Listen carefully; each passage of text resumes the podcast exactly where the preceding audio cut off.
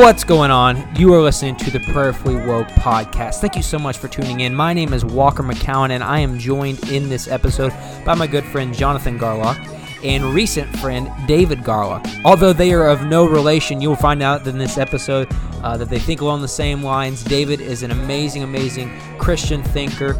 Uh, he's a, he's a, a criminal justice reform activist.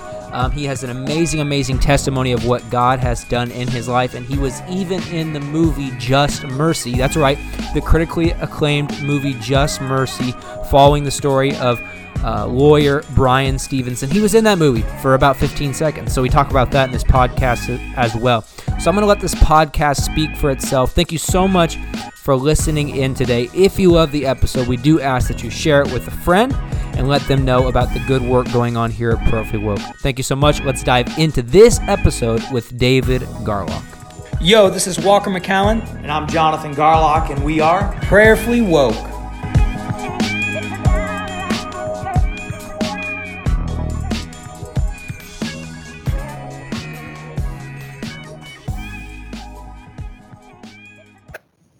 All right, my friends, welcome back to the Prayerfully Woke podcast here with my co-host Walker McCowan. What's up? And uh, we're joined with a very special guest today. Uh, he's got a great, a fantastic, I would say, last name. We are joined today by Mr. David Garlock. Uh, we found out a few weeks ago, or maybe last week, uh, that we're no relation, uh, but it's an honor to have David Garlock. He's got an amazing testimony. Uh, how are you doing today, David? I'm doing great, and uh, it's definitely glad to be on here, and definitely uh, nice that we were able to connect via social media. And it's always interesting, you know, because our last name is so unfamiliar, and then you're always like, "Wait, somebody with my last name? Are we?" Are we connected? And then, like, we found out yours is from German origins and mine's from Scottish. So it's always Right. interesting there. Right. Well, I've got my grandpa was David Garlock and my uncle is David Garlock, and so that's that's how I came across you on Twitter. And like you said, I'm glad I'm glad that we came across each other. And you've got a powerful uh, testimony of what God has done in your life, and it's an honor uh, for us to have you on. So, can you tell us uh, to start off with a little bit about your childhood and um, some uh, circumstances that led uh, to where you are now? Yeah, and so I mean, one thing I always talk about is, you know, if we all had a a picture dictionary and you looked up the word dysfunctional family, you would have seen my family on there. You know, um, my dad was in Vietnam, and so he had a lot of issues with um, PTSD. Uh, my mom and him got married when they were younger, and they were they were good parents, but actually unfit parents. And so really our whole childhood was full of dysfunction, arguments, fighting. Um, throughout the period of our childhood, my sister, my brother, and myself were all kicked out of the house at different times. And really it was when my brother was kicked out of the house that both his life and my life forever changed. And this happened out in Washington. And so when my brother was kicked out, he went to a receiving home, which is like a group home for kids who were in the, the custody of the state. But I've, Um, I've heard you talk before, and we're not talking like a 16 or 17 year old kid kicked out of the house. No, my brother was 13 at this time. So here he is, a 13-year-old, and the reason he was kicked out of the house is um, because he had gotten involved with drugs and alcohol. And so my dad had given given him one last chance, you know, and he failed. And so the way that my dad dealt with it was to just get rid of him. And really that's the the way my dad dealt with problems you know? He just got rid of them he didn't want to deal with them he didn't want to try to resolve it you know? And i mean we grew up in the church. We we were always at church on sundays and sunday school and youth group and throughout this whole time you know? And so you would think that somebody that was in the church would have better coping skills and ability to resolve situations. And so just thinking back, I was always like, wait, why wasn't this handled differently? Why didn't we go to counseling? Why didn't we go to the pastors and try to work this out? You know, and that was never uh, an option for what we had endured. So when my brother was in this home, there was a guy that got out of prison in South Carolina, moved to Washington State, befriended the person that was running this home. And at that point, the only reason he befriended him was where he could have access to people in the house. And it's then when he started molesting my brother. And so this went on for a couple months. And then this gentleman forced my brother to move out of the home with him. And a couple months later, um, he and my brother went down to California because my mom and my stepdad were living down there. So when I was nine and my brother was uh, 12, my parents got divorced. And so that was another catalyst that just added more dysfunction in our family. And when my mom and stepdad were brought back up to Washington, it was given the fact where this person was going to let them live there for free and they were going to be in a better situation than they were in California.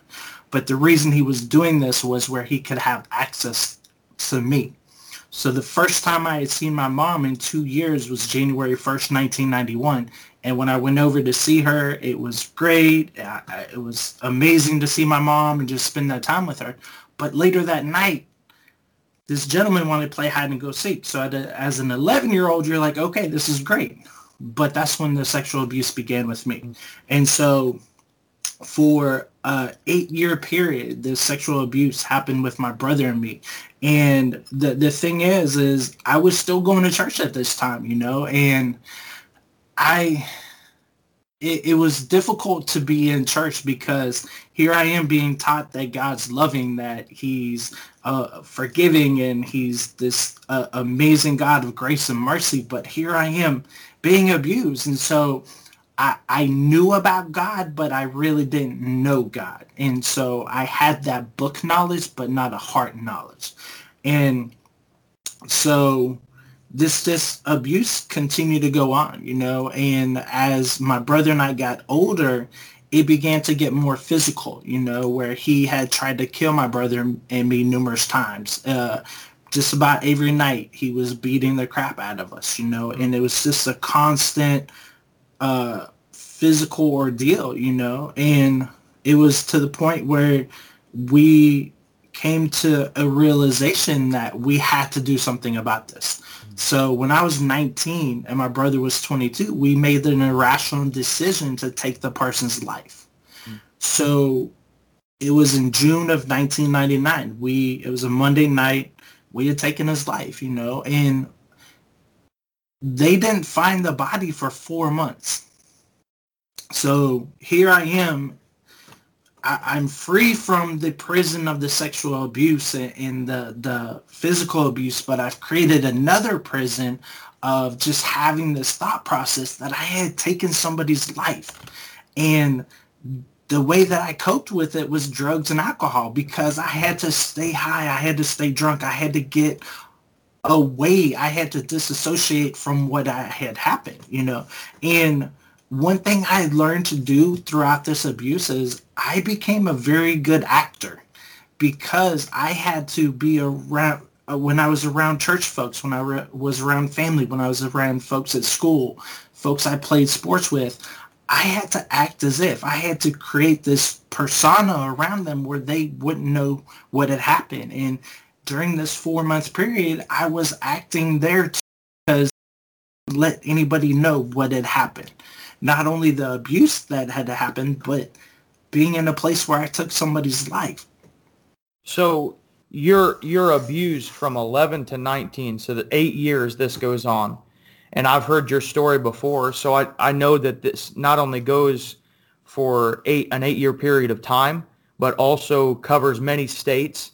Were you I mean, your story to me sounds like this guy was not only a, a sexual predator, uh, but it, he almost kidnapped you and your brother. You were being held against your will uh, with this guy. Is that right?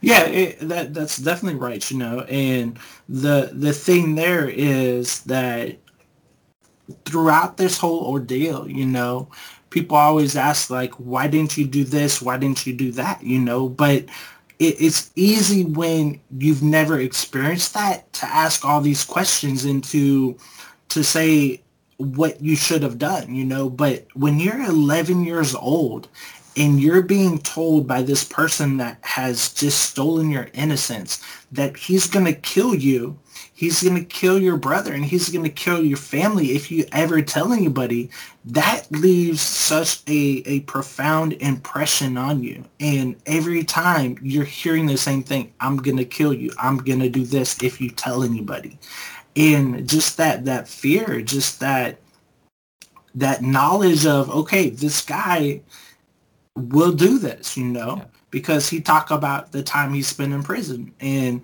um, just later on when the abuse became more physical we saw what he would do because there was an instance where i was where we were working in louisiana and he had followed me into the bathroom and he had pushed me up against this uh, paper towel dispenser and started choking me and the next thing I know is he's punching me and I'm coming back too. So I knew really that solidified like, okay, this guy is going to kill me at any given time, you know? So that just like expounded that fear and that knowledge that, okay, this guy will kill me if it comes down to it. David, so, so in those early years, like how did this affect like your mental health. Like I understand that in instances like this, it, it can give a child a, a kind of fight or uh, fight or flight response. You know, it's just kind of like you're just every day you're kind of just living for the next day.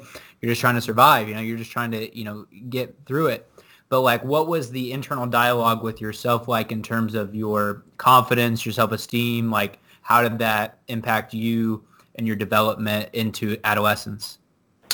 Well, I mean, it goes back into the the thought process as far as just wearing the different masks. I mean, I really didn't know who I was. Yeah. Because I didn't have a chance to really develop. I didn't have a chance to experience childhood and adolescence as other people because of the abuse, because of just this thought process that, you know, this person is potentially going to kill us at any time. And um, especially towards the end, you know, when we were working in Alabama, this we, we didn't have a life. We didn't have friends. We went to work. We came home. That was it this gentleman would stand outside of Shoney's, the restaurant we worked at, and he would look in the windows and watch us. And if we were flirting with another waitress or we were flirting with a customer, when we got home, he confronted us and beat the crap out of us, you know? So this was a thing where we, we always were on guard as far as like looking around, like, is he watching us? And then he got to the point where he would tell our managers and stuff that he was our half brother. And so he befriended them in a way where he could call up and like hey what's david doing? What's joe doing? And they tell them you know? They mm-hmm. wouldn't they didn't think that okay this is kind of weird that this guy's calling up but they're like oh it's his half brother so you know he's just checking up on him. So it was this this this like perfect storm he created right. that allowed him to get any information he needed. So so some might say well now you're you've hit puberty you're 17 years old you have some muscles why not push back? But what, when you're talking i'm wondering if every time uh, he gets physical with you every time he gets violent if you don't revert back to that 11 year old kid when it started is that what happens in your mind? Absolutely you know and then the the thing too is that he played my brother and me against each other. Mm. So here we are. He is making us hate each other. He's making us despise each other and not come together because he knows that if we came together, we'd be able to overcome him and be able to escape the situation. So you not only have the thought process of reverting and just getting back to that child, you know, but the aspect that he's playing both my brother and me against each other.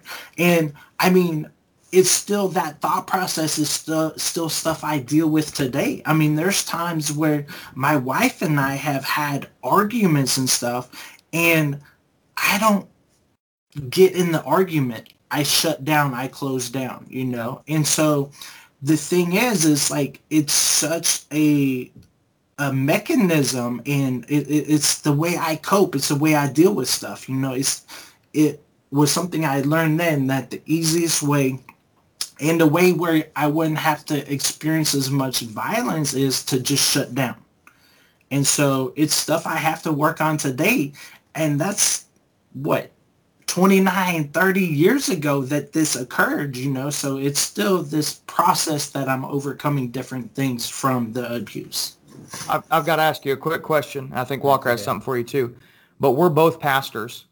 Is there something the church should have recognized when this 11, 12, 13 year old kid, whatever, is showing up to, to meetings and to youth group and, and whatnot? Is there something the church missed or were you just really good at hiding it? I don't want this to happen in my, you know what I'm saying? Yeah. I don't want this. I, I, I think I was really good at hiding it, but um, I think really where we need to, uh, so I do work with, I, I advocate for people who've committed sexual offenses now.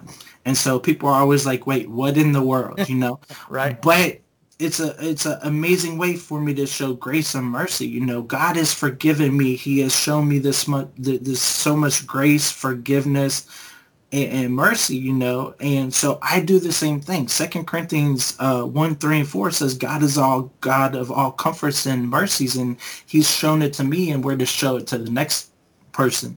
So that's why I advocate for this population because I know in my faith that everybody is redeemable.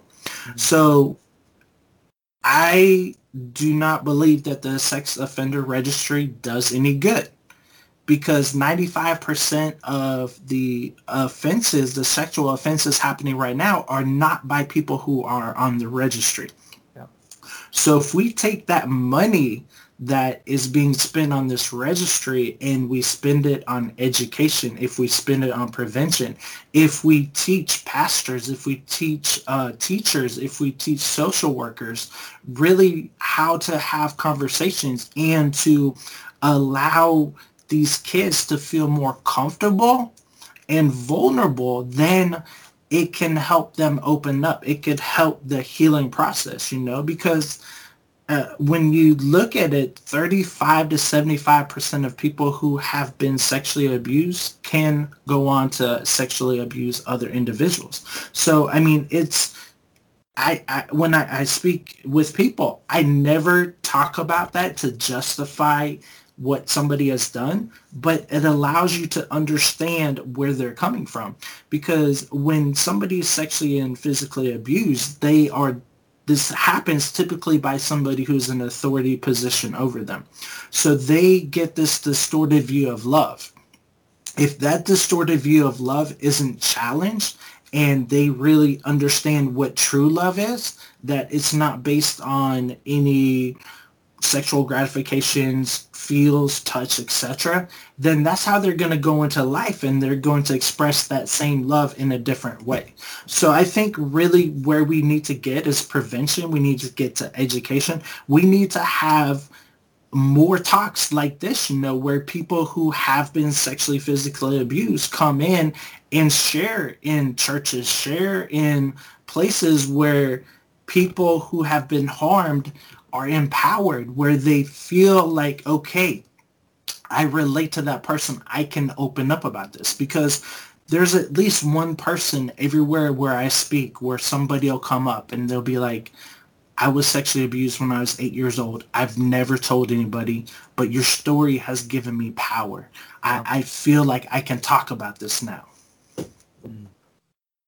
Man, everything you're saying uh, reminds me of um, the the passage in um, Exodus chapter 20, whenever uh, God is talking about uh, the Ten Commandments, right? And he's talking about how um, for those who follow this, there, there will be blessings that will be lavished generation upon generation. But for those who disobey, there is a curse for generation upon generation. Now, in my interpretation of that, and I think I think um, Jonathan would agree, it's not like you know God is just laying it on them whenever they disobey, but it's that there is an intrinsic consequence to every sin and every sin that we receive causes us to sin in turn. Other another way that Chris Green has put it in another episode is that those who sin have oftentimes been sinned against. And what I hear you talking about is this cycle, right, of people who oftentimes people who sexually offend have themselves been um, offended in some way, shape, or form.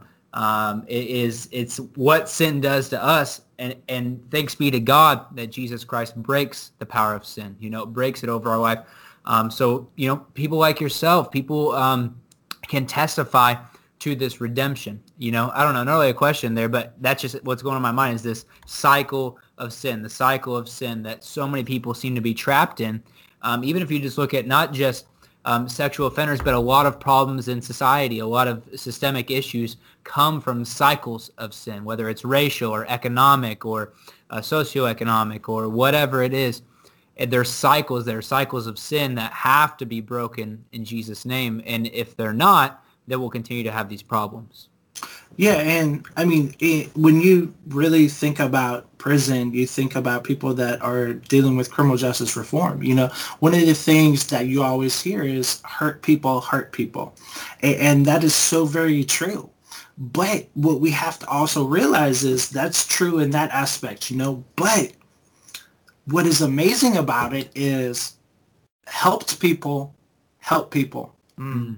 and healed people heal people Right. You know, and that's why it's so important, you know, for people who have stories similar to mine, you know, who are able when when they go through the healing process, you know, and they are encouraged, you know, and they feel that it's a prompting of the Holy Spirit to go out and to share their story, you know, that it provides that healing. It provides that safe place for somebody to just come up and say, okay, I'm in the same place. I need that healing. I need to just release everything that's within me because there, there's so much that it is within somebody, so much shame, so much um, blaming themselves for what had happened because for so long I blamed myself for what had happened. I, I it wasn't until I was in this behavior modification program in prison where I was reading these self-help books about child sexual abuse where I realized that I wasn't to blame. It was this person that had this issue and he's the reason this happened. It wasn't anything I did. And being able to forgive myself, that that freed me in so many different ways. Okay, so uh, that kind of transitions us. Um, the the person that did the abuse to you and your brother is now gone. He's out of the picture, and for four months, uh, you're living uh, what I've heard you describe as your own created prison. You've been living in a prison of this man's abuse, and now you're living in your own created prison. But then uh, the authorities get involved. Can you take us down uh, that road of your story? Yeah, so October 29th, 1999, I was working at Shoney's. It was Friday night. I was supposed to work from 4 to 10 o'clock that night. 9 o'clock, um, some detectives came in, wanted to, to question me. Um, so they had talked to the manager first, uh, asked me to go to the city jail with them. And so I went. We um, talked for a couple hours. I partially confessed to the crime. And so they arrested me and here I am. I had just turned 20 years old on October 5th. So 24 days into my 20s, I'm being arrested for a murder charge. And so in Alabama, they're really big as far as giving the death penalty. So yeah. here I am. I'm in the Bible Belt. I'm thinking I'm going to get the death penalty. I'm thinking I'm going to spend the rest of my life in prison. So that weekend was probably the hardest time of my life because here I am thinking my life is over. I'm going to get the death penalty. I don't know how long I have to live. And so I'm just crying myself to sleep the whole time. So November 1st, it was Monday morning. The uh, detective came over. It's 8 a.m. They take me back to the city jail for more questioning. So I'm sat in this interrogation room. So it's probably a five by seven room. And I'm in there for seven hours by myself. Oh, wow. Just think about sitting in a room by yourself for seven hours. You have a lot of time to think. So I was thinking about the abuse. I was thinking about the murder. I was thinking about everything that had happened and transpired and led up to me being there right there.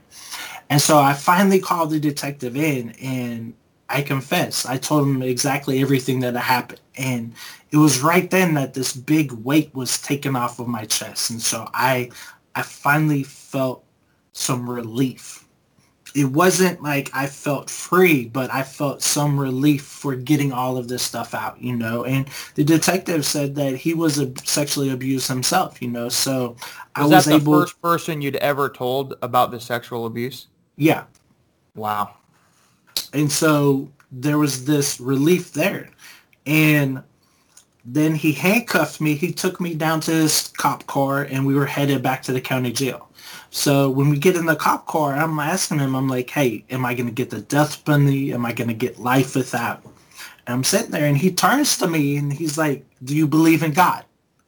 I'm thinking, man, I'm not studying God right now. What's going to happen to me? Am I going to end up dead? Am I going to spend the rest of my life in prison? And I keep asking him, am I going to get the death penalty? Am I going to get life without? And he's steadily like, do you believe in God? And so finally I'm like, yes, I believe in God. He's like, you need to seek him now. So that's where the, the thought process, like, okay, I need to do something. So when I got back to the county jail, I asked for a Bible and they gave me a little New Testament Bible. So growing up in the church, most people would go to Matthew or John or Romans, you know, but, you know, read the Bible throughout, you know. So I just went to Revelations. I got to Revelations 3.20 that says, Behold, I stand at the door and knock. If anyone opens the door and allows me to come in, I will come in and sup with them. And it was right then, you know, I was like, God, I need you right now. I just need you. I don't know what tomorrow's going to hold. I don't know how much time I'm going to do, but I need you. And just like instantaneously, this peace and joy came over me. I, I was no longer fearing or worried about what's going to happen. And here I am. I just start dancing. I started singing these songs that I sang in youth group, like uh, "Our God's an Awesome God" and "Step by Step," and Yep. all these songs I grew up with, listening and singing in youth group, and it was just like such a joyous time. And it's like, how can I be having this joy in this jail cell, you know? But a lot of it, I always, I always think about like this is exactly what Paul and Silas experienced, you know, and just that that the power of praise, you know, and it doesn't matter where you're at, but that ability to pray. Absolutely. So you have this peace come over you, but you still got a judge in front of you. Uh, what is what is the next step in your story? Um, the next step is just, you know, I mean, it was really right then where I decided that I was going to do the time instead of let, let the time do me. So, and part of that, you know, I started uh, taking GED classes because I didn't have, I didn't finish high school. So my whole thought process was I'm going to take advantage of whatever time that I got because I didn't know what time. You know, my brother and I, we had court-appointed lawyers that really didn't want to fight for us. So here we are in a situation where they're not doing anything for us. They're doing the least amount of um, support, um, fighting for us. I actually had to beg and plead him to put in for uh, uh, this thing called youthful offender status. So in Alabama, they have this uh, thing called youthful offender status where if you're granted it, the most time that you could get is a three-year sentence. So I begged and pleaded him, and he finally put in for it. So I'm standing before this judge, and he denies the motion. And then he says something I will never forget. He laughs, and he says, rehabilitation is a 70-year-old joke. And I'm like, it was right then, I'm like, we are in trouble. If this judge who's elected to like sentence folks and supposed to be about rehabilitation says that it's a joke, we are in trouble. And then I'm like, what is prison actually for then? And I mean, it's now I know that it's just about incapacitation, retribution, and deterrence. It's about making people, if you commit a crime, you're going to do the time. It's really not about preparing somebody to get out and to succeed after they've done their time. But um, so my brother and I, our lawyers, came to us with a plea. They said the only type of plea bargain that they're going uh, to offer is a 25-year sentence. So, I mean, we were very green, and so we didn't know that we should have said no to see if they could have gone for another charge, uh, another sentence. So we we received 25 year sentences, and I mean, when we went to prison, my whole mindset was again just taking advantage of the time. So I was able to get my uh, a drafting trade.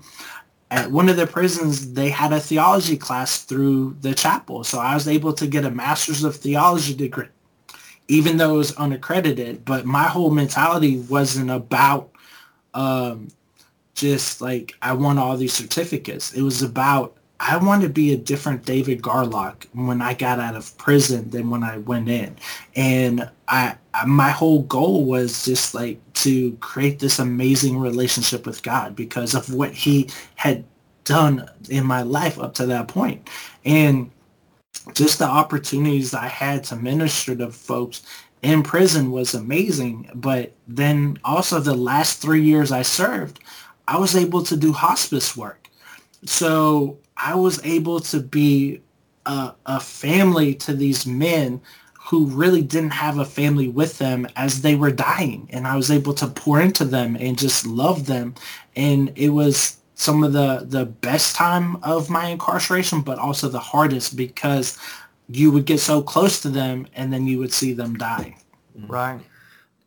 David, I want to go back a little bit to your side comments about how we understand prison, how we understand justice, um, or you know how you know a lot of people think of justice, and what they're really talking about is retribution.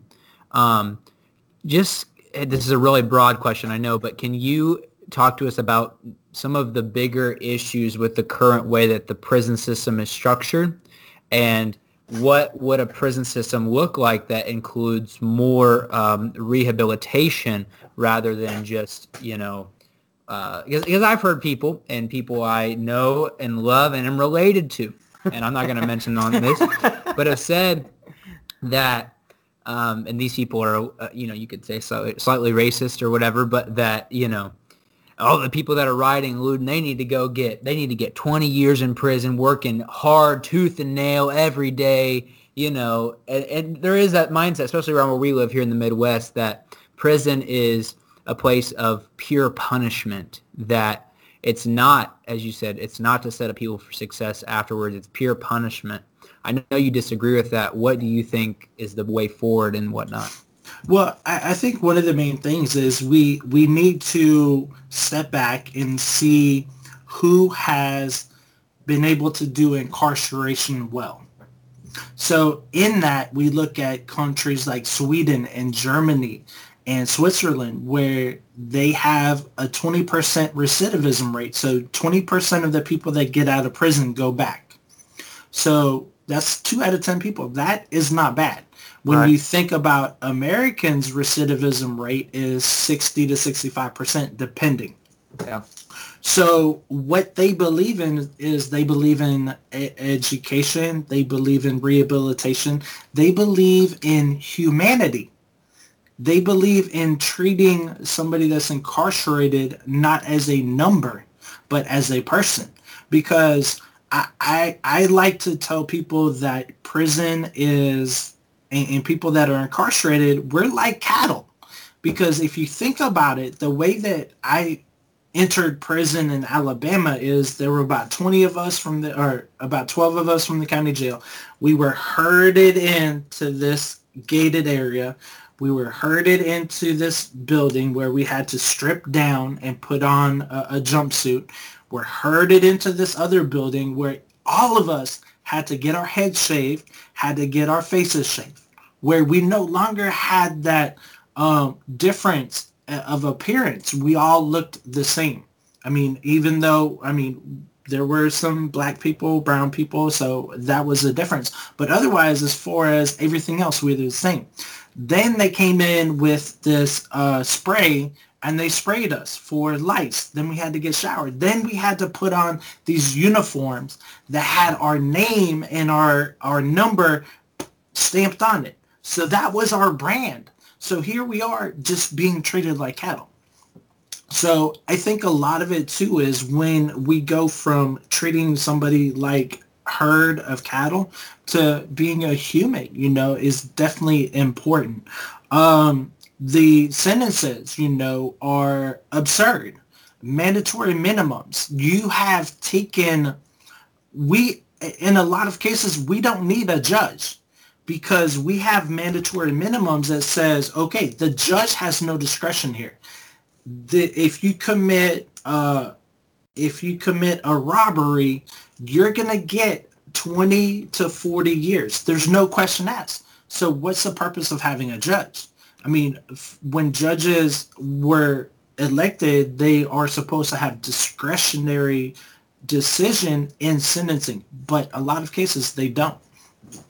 So we have to get away from that. Uh, me personally, I think we need to get rid of the death penalty. I think we need to get Amen. rid of life without parole. We need to get rid of life sentences. I believe if you look at a lot of countries over there in Europe, the maximum sentence they give out is a 20-year sentence.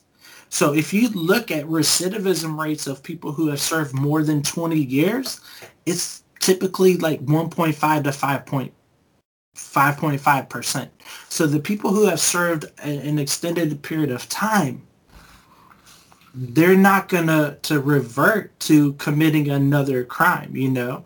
And I mean, here in here in Pennsylvania, Philadelphia has the largest group of um, people, juveniles who had life without parole. So right now, there's like 127 who've been released to the Philadelphia area, and out of that, only two people have gone back to prison.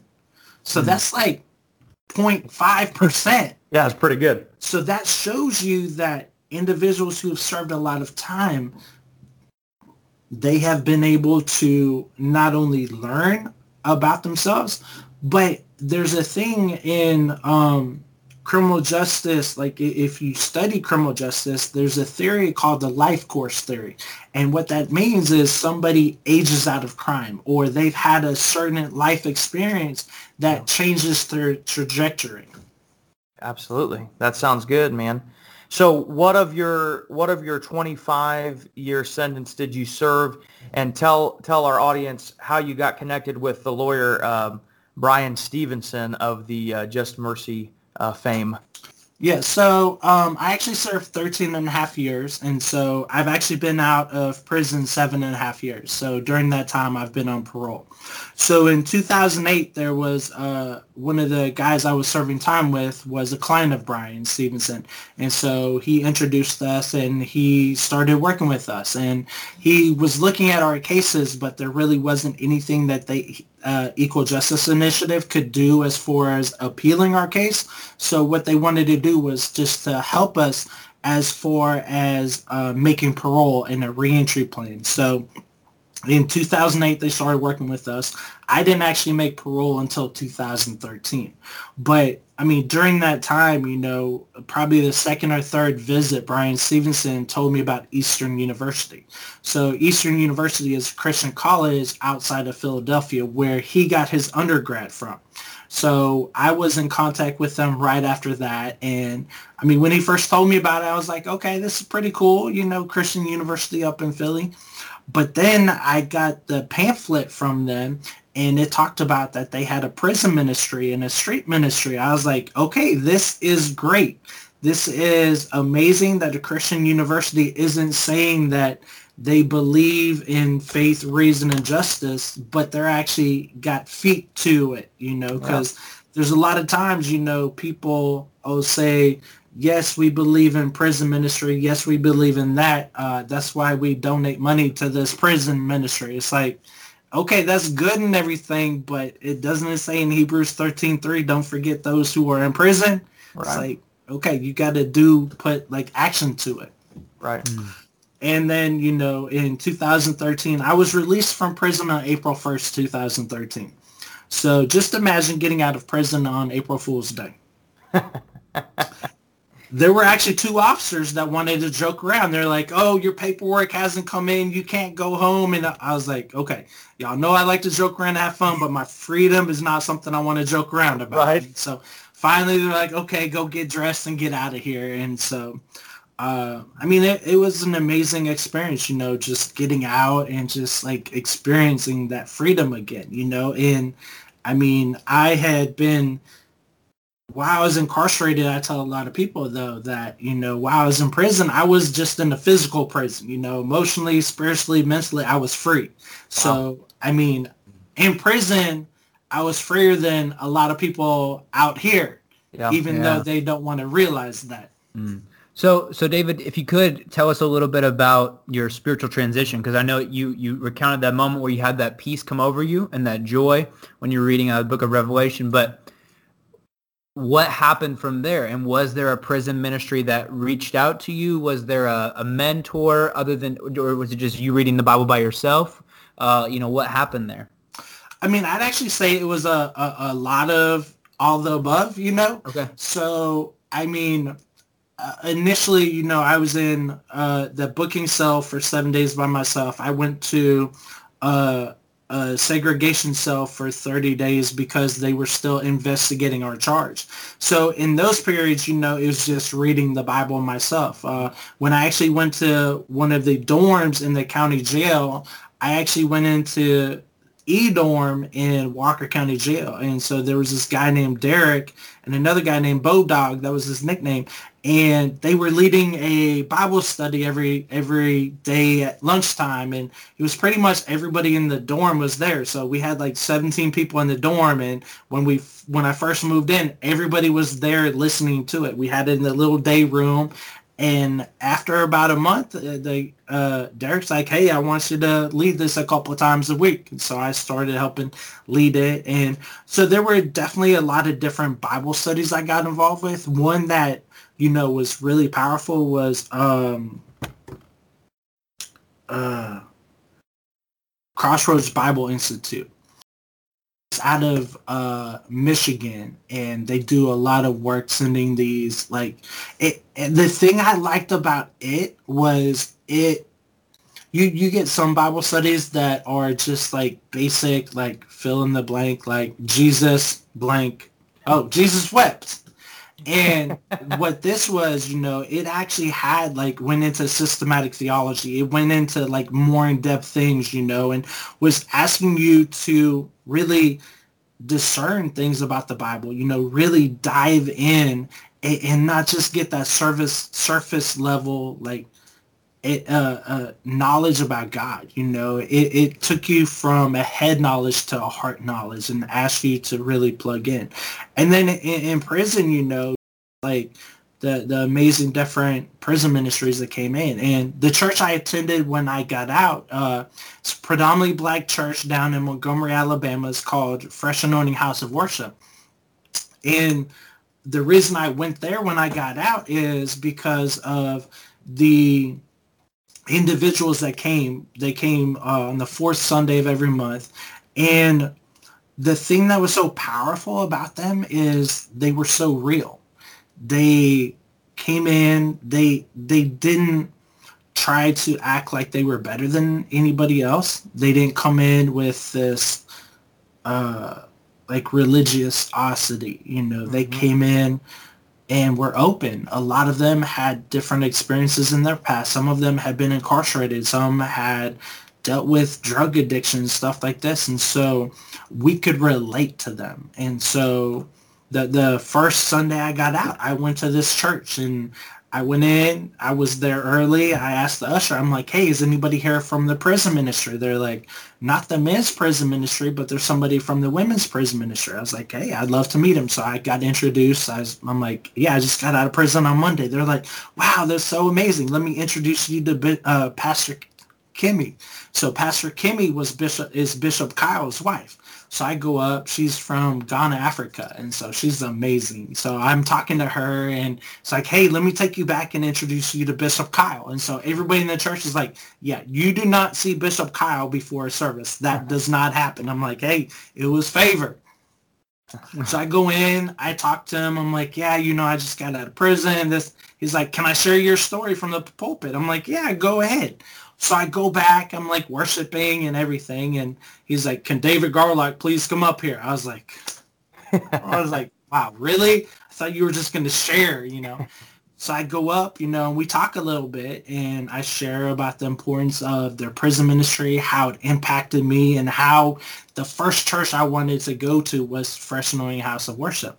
So he's like, can we pray for you? I'm like, sure. He's like, uh, I'm like, what do you want? He's like, what do you want to pray for? I was like, a job, a car. He's like, how about a wife? I'm like, oh, one of those wouldn't be bad. but what, what's funny about that though is when my wife and I actually got married, I hadn't had a car up to that point.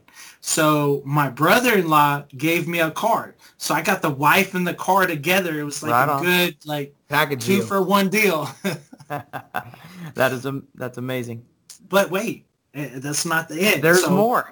I'm walking down from the stage and there's like six people that come up and they shake my hand. But it's not just shaking my hand. They have money in their hand. I was like, this is kind of weird. So I'm like putting this money in my pockets. And afterwards, the social worker that came with me from Equal Justice Initiative, she's like, how much money did they give you? I'm thinking like 40 or $50, you know. I wasn't thinking big, you know. And so I pull this money out. First bill I open up. Guess what it was? 100. A $100 bill. Who in 2013 goes to church with a hundred dollar bill? I'm just like looking at this. I'm just like in shock. I'm in awe. I start like getting teary eyed. I'm like, what in the world? They gave me $239 that day. And that awesome. was the beginning of me saving for college, you know, and just that love, you know, and just that acceptance. And they didn't judge me by anything I did in my past. They were just loving me because I was a child of God. That's awesome. That's so good. So crazy. I, I don't want to be a, a, Debbie Downer, but you had a. I'm thankful that you had a good first experience at church. What was your experience like uh, getting employment after prison? So that that was a whole different story, you know. so it took me about a month and a half to get my first job, but I don't know if I'd really consider it a job because I only had it for one day and two hours. So it was a Friday, 11 a.m. I go into this restaurant just right down the street from Equal Justice Initiative. And what's actually amazing is I've been told, like last year I was told that no one from Equal Justice Initiative has ever gone back to this restaurant after this incident. So I was like, wow, that's pretty powerful. Yeah. So I go in, I fill out the application. I come to the point where it says, have you ever been convicted of a felony? I check it. I put, we'll discuss an interview. So I have an interview right on the spot. They never asked me the question, have you been convicted of a felony? So I'm like, hey, this is great. They're not going to ask me. This is the first place that hasn't asked me about this. So they're like, okay, you can start today at 4 o'clock. So I go back to Equal Justice Initiative, work for a couple hours, come back here. I work from 4 p.m. to 2 a.m. And I'm jamming. I'm like in there washing dishes like they've never seen before. and I was making 7.50 an hour, minimum wage. So during the night, I'm like washing dishes with one hand and the kitchen manager's bringing me three different plates of food. So I'm washing dishes, food with one hand. And he's just loving this because he hasn't seen somebody like work as hard as I did. And so I leave and I walk home. And so it takes it took me about 40 minutes to walk home. So I'm walking home, I'm feeling excited. I have this job. I'm not worried that I'm only making 750 an hour because I have a job. I come in Saturday at four o'clock, working 5.30. The general manager was like, hey, can I talk to you outside? I was like, okay. So I go outside. She's like, uh, I see that you marked that you have a felony on your application. I was like, yes, ma'am. She's like, can you tell me about it? And so I tell her the story. I'm like, this is what happened to my brother me. This is what I did while I was in prison. This is my goals and my hopes. She's like, okay, uh, I have to fire you because we can't have somebody with a violent offense working here is company policy. So I go from this extreme high mm-hmm. to this extreme low within like 24 hours. And what is a blessing about that though is I find a better job a week later where I'm making $9 an hour and I get hired because I was open and honest with the owner of the company. He had never hired somebody with a background before. But because I was open and honest and shared everything about what had happened to my brother and me, he hired me. And I was making $9 an hour washing dishes. And I only was washing dishes for three days and got promoted. Right on. But a week after I started this job, the kitchen manager at the other company, at the other restaurant I run into, he's like, hey, do you want to come back to work for me? I'm like, wait, what? I was like, I was fired because of my background. He's like, oh, we don't have a policy like that. That was the general manager. That was her issue. So one thing that we have to realize is that when people have a background, you not only have to deal with a company policy, but you have to deal with individuals' biases and stereotypes and stigmas themselves, you know, and that's another thing that is difficult because if you have somebody that has this distorted view about somebody who's been incarcerated, it can prevent somebody from getting employment and succeeding in life. So my understanding is that question about being convicted of a felony is not only on job applications, but on um, college applications sometimes as well. How do you and feel housing and housing. Okay. How do you feel about that? I think I already know. I, I don't think that it should be on any of them because the the thing that we also have to realize is, you know, it's not just the fact that they're asking this, but it's the fact of how much shame, how much anxiety that causes on somebody who fills out an application. I, I have talked to so many people who have a background who never finished filling out a college application because they came across that question. Because the, the thing is, is you think in your mind, is this person going to accept me? How are they going to receive me? What do I have to do to make them understand and realize I'm not that person I was 21 years ago? And so, I mean, I still deal with the fact and, and dealing with that as far as housing. So I've been out of prison seven and a half years. I have never had an apartment or a house in my name. Yeah. I've always had to have co-signers. The house my wife and I have right now is in her name because we didn't know how the banks would react. We didn't know how anybody would react to my background. And so that's the thing. You know, there's so many collateral consequences that people who have backgrounds have to deal with. Absolutely. Um, I, appreciate your time, and we're we're running over time, but I hope you're okay with that. Um, so you're in the movie Just Mercy. There's there's a scene around like the 20 minute mark, I think, where you tell a little bit about your story. What was that experience like uh, having that opportunity, and how did that come about? Well, I mean, it was an amazing opportunity, and it, it's something that I am still just baffled about, and just the way that God, you know, opens doors. And I always think about that verse in Proverbs where it talks about that, you know, our gifts will put us amongst kings and other people, you know, and it is so true. You know, I, uh, in 2018, I was in Washington D.C. and I got to meet the Honorable Betsy DeVos. You know, I mean, I don't know how many people are going to be like, "Oh, I love her" or whatever, but the thing is, is just you know, being able to be at the same table with somebody who had so much power. You know, is is incredible. You know, and just to think where I was and where I am now. But so the the way I got in the movie is in August of 2018 Bryan Stevenson sent me a text. He's like, hey, I got this pretty cool opportunity that I think you'd like. I was like, okay. And so I called and talked to him. He's like, uh, yeah, hey, do you want to be in a movie? I'm like, is I'm thinking, is that really a question you have to ask somebody? It's like, come on, just sign me up. Right. And so what he was telling us is that there were four roles in the movie, Just Mercy, that were just like some people that were incarcerated that um, Michael B. Jordan, who is playing Bryan Stevenson, would be interviewing. And so Bryan Stevenson wanted four of his clients to play those roles instead of four actors because we had the lived experience. We, we know what it's like to be in prison with those experiences. And so just like the the thought process that he had in wanting us to be in those roles is amazing, you know, and it just shows you his heart and the way that he wants to change the narrative, that he wants people to get proximate and get close to the actual stories. And so when we went down in September, we were there September 5th, 2018 in Atlanta filming. And we thought that we were going to get there and they were going to hand us a script. Yeah. But it wasn't. Each one of us sat in front of the camera for 18 to 20 minutes sharing our own story.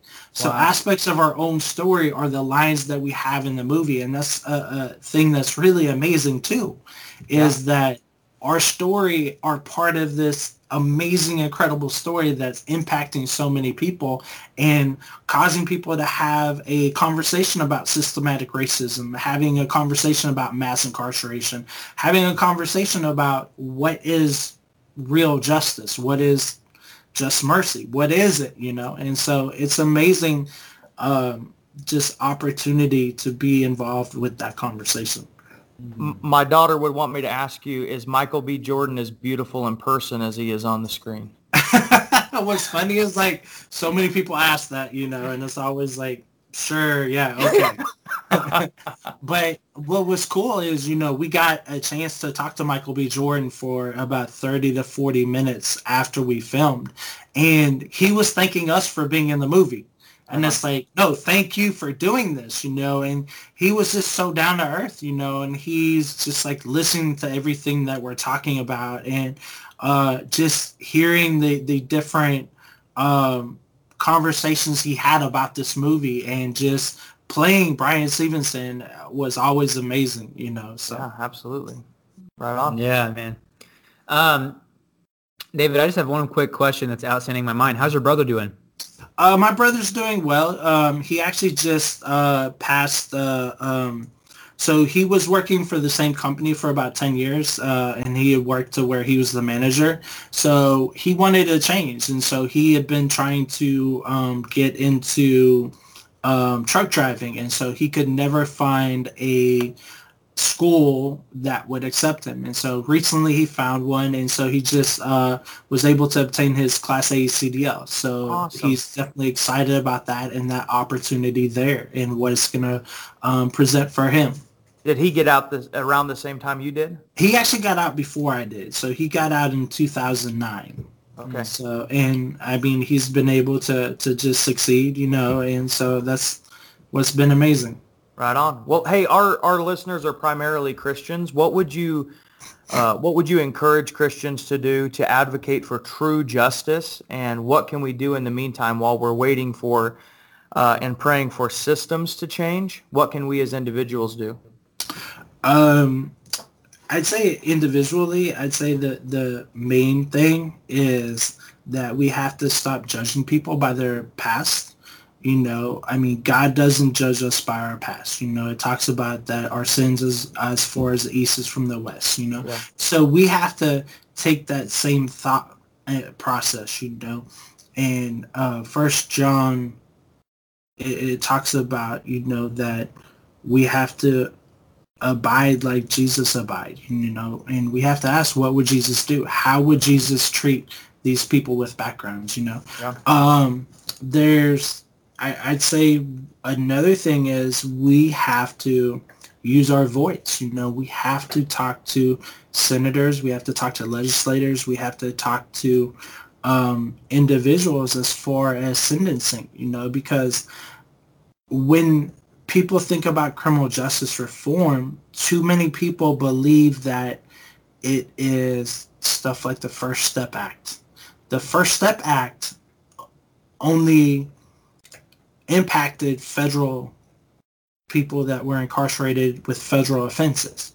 Okay. So that act doesn't help people that are incarcerated in the county jails or state prisons. So we have to have more conversations in each and every state to bring about criminal justice reform. Um, where if there's reentry programs around you, participate, volunteer, get in there. You know, there's too many people that believe that prison ministry is just about going into a prison. Yes, that's good and everything, but we need more people involved with reentry programs because that's where the most help is needed. Because if we just have people going in while they're in prison, who's going to be there to walk with them when they get out? Um, we all know the the African proverb that says it takes a village to raise a child. Hmm. My spin on that is it takes a village to allow a returning citizen or somebody coming out of prison to be successful.